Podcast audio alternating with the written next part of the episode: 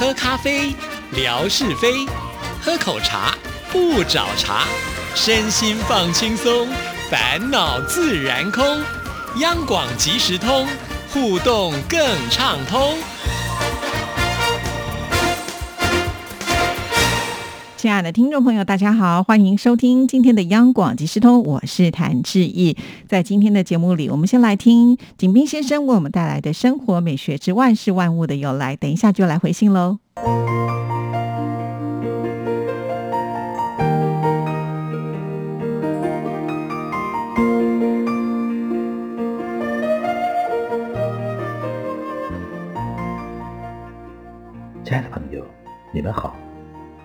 央广即时通，因为热爱未来更精彩。刨根问底，探究万事的来龙去脉，追本溯源，了解万物背后的故事。万事万物的由来，欢迎您的收听。我是景斌，今天我们说说高抬贵手的由来。旧时乡下演戏，往往先由乡绅出钱。包下戏班子在祠堂庙宇中演出，而后他们再向群众卖票赚钱，群众凭票进场看戏。戏场当然只开一扇边门，由一个五大三粗的壮汉把门收票。在无人进场时，壮汉双腿跨在门栏上，双手挺在门框上，以防无票者溜进戏场。农村孩子很想看戏，但又无钱买戏票。有的孩子便抽空，边向守门壮汉哀求，边察言观色，掌握火候，伺机轻轻托起壮汉胳膊说：“叔叔，请您把胳膊抬高一点吧。”于是，孩子便趁势从壮汉胳肢窝下钻进去看戏了。后来，文人便把。请抬高胳膊，雅化为高抬贵手，意思就是请人开恩。推而广之，应用于各种场合的求情。亲爱的朋友，万事万物的由来，感谢您的收听，关注支持谭志毅，你的笑容更灿烂，你的心情更美丽。再见。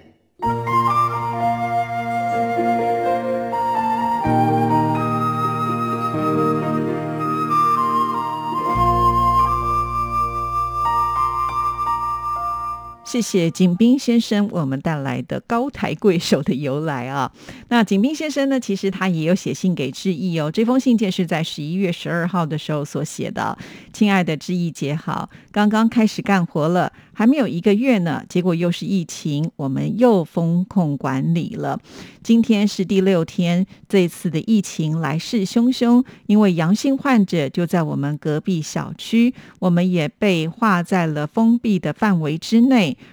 而且是不能够出单元，哎，疫情啊，没完没了的。这几天做核酸都是大白们上来给做的。好，说实在，这个疫情啊，真的是非常的困扰啊。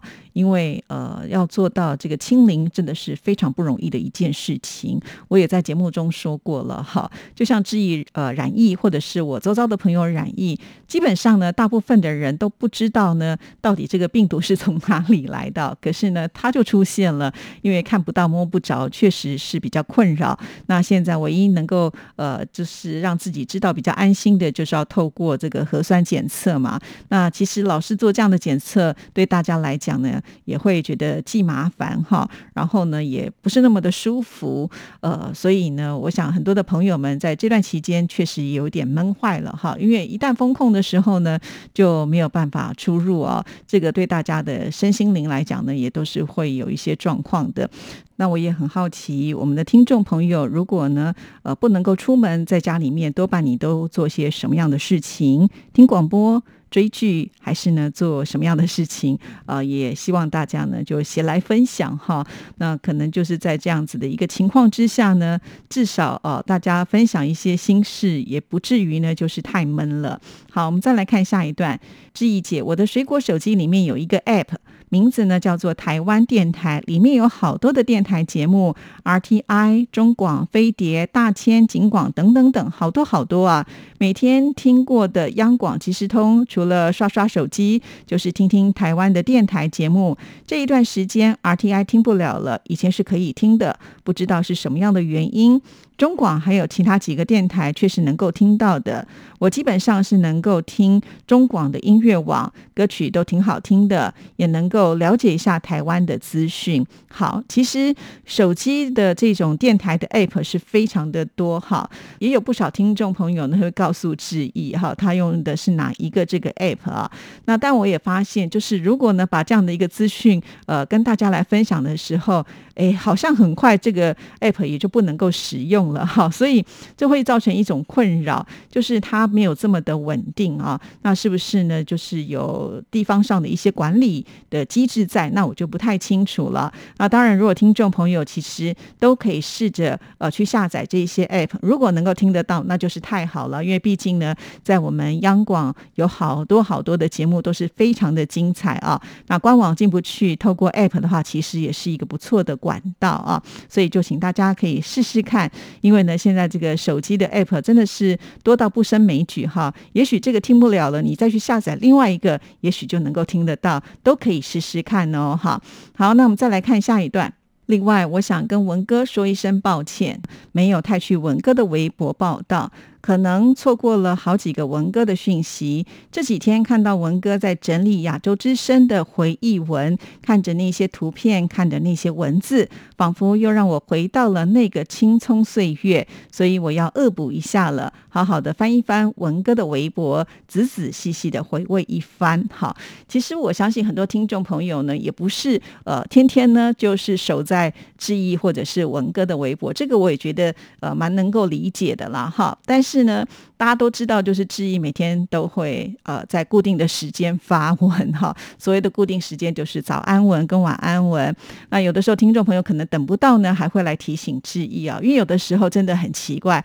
那我以为我发成功了，那有的时候呢，这个晚上我就去睡觉了哈。可是睡一觉起来的时候才发现，哎，怎么没有看到我的贴文哈？所以稍微疏忽的时候，也有可能这个贴文就没有成功啊。当然这个时候就会有听众朋友来提醒志毅。不过因为呃，有的时候睡得比较早，然后第二天的时候才发现，只好赶快再把它补上去啊。那这不是质疑呢不发，而是呢可能中间会有一些状况跟问题。因为质疑呢是不可能就是没有发完就去睡觉的哈，这种已经养成了呃多年来的一个习惯呢，好像呢在这个时刻一定要把这件事情做完，不然的话呢连睡觉都会睡得不安稳啊。包括了像是早安文也是如此，而且我们现在的早安文呢已经到了一千九百多天了哈。很快我们就要满两千天哦，这个真的是很难想象。还记得呢，当时呃有这样子的一个想法的时候，本来只是想玩一玩一百天就可以了，没有想到呢，我们现在已经快要变成一百天的二十倍了。想一想也觉得呃自己还蛮坚持的，就是能够呢把一件事情呢做到这个两千天，每天都做这件事情是不容易的。我自己都想要给我自己拍拍手鼓励一下。那当然然。其实这个其中有很大的一部分也是要靠听众朋友的支持啊，不然的话我一个人是没有办法去拍这么多的天空照。那我也要很感谢我所有的呃这个脸书上的朋友们哈，他们常常呃的贴的照片呢也都会被我截图来分享，而且他们都还蛮乐于的。我就是跟他们说，哎，可不可以借我就是在微博上让我的听众朋友也来看看啊台湾的美好。大部分的朋友都是蛮乐于让我来做分享的了哈，所以。我才有办法呢，在我这个原地当中，呃，有这个源源不绝的呃这个照片可以贴出。虽然我说源源不绝，但是有的时候贴一贴也会发现说，哎呀，怎么办？又没有照片了哈。所以这个时候呢，我也会呃，就是特别的。呃，安排出门去拍一些照片哈。那有有些时候呢，拍了照片都还舍不得用啊，都想说，如果听众朋友有先传给我的话，都会让听众朋友的照片优先的登出哈。等到呢，就是大家可能呃都没有传照片来给志毅的时候，那我自己拍的就可以派上用场了。所以，当您看到我贴我自己拍的照片的时候，就知道其实我缺货了哈。好，那当然，因为我也知道最近常常就是因为听众朋友啊，可能会受到疫情的影响，也没有办法呢到处去哪里玩。其实这个天空照，它也不是说一定要名胜古迹的天空照哈，每一个人的呃这个家里抬头呢也都可以看得到天空嘛哈，这些其实都是素材，所以欢迎听众朋友呢，就是每一个人呃拍一张天空照。呃，我们这边互动的朋友这么多，我相信一定可以让记忆撑到两千天。好好期待这一天赶快到来，我是不是也应该来办一个什么庆祝活动之类的？哇，我再来想想，或者是听众朋友，你们有什么样的点子呢？也可以提供给志毅啊，就让我们这个两千天的天空照呢，能够轰轰烈烈一点哦。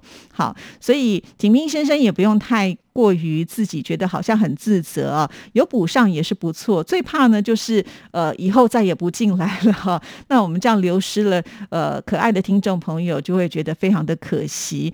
那听众朋友，我知道有些人呢平常可能也是比较忙，没有办法说每一集的呃这个央广即时通或者是致意所贴出的阳光旅鱼谈的节目呢按时的来听。但是呢，你只要想到你有空的时候，其实你是可以连续来听的。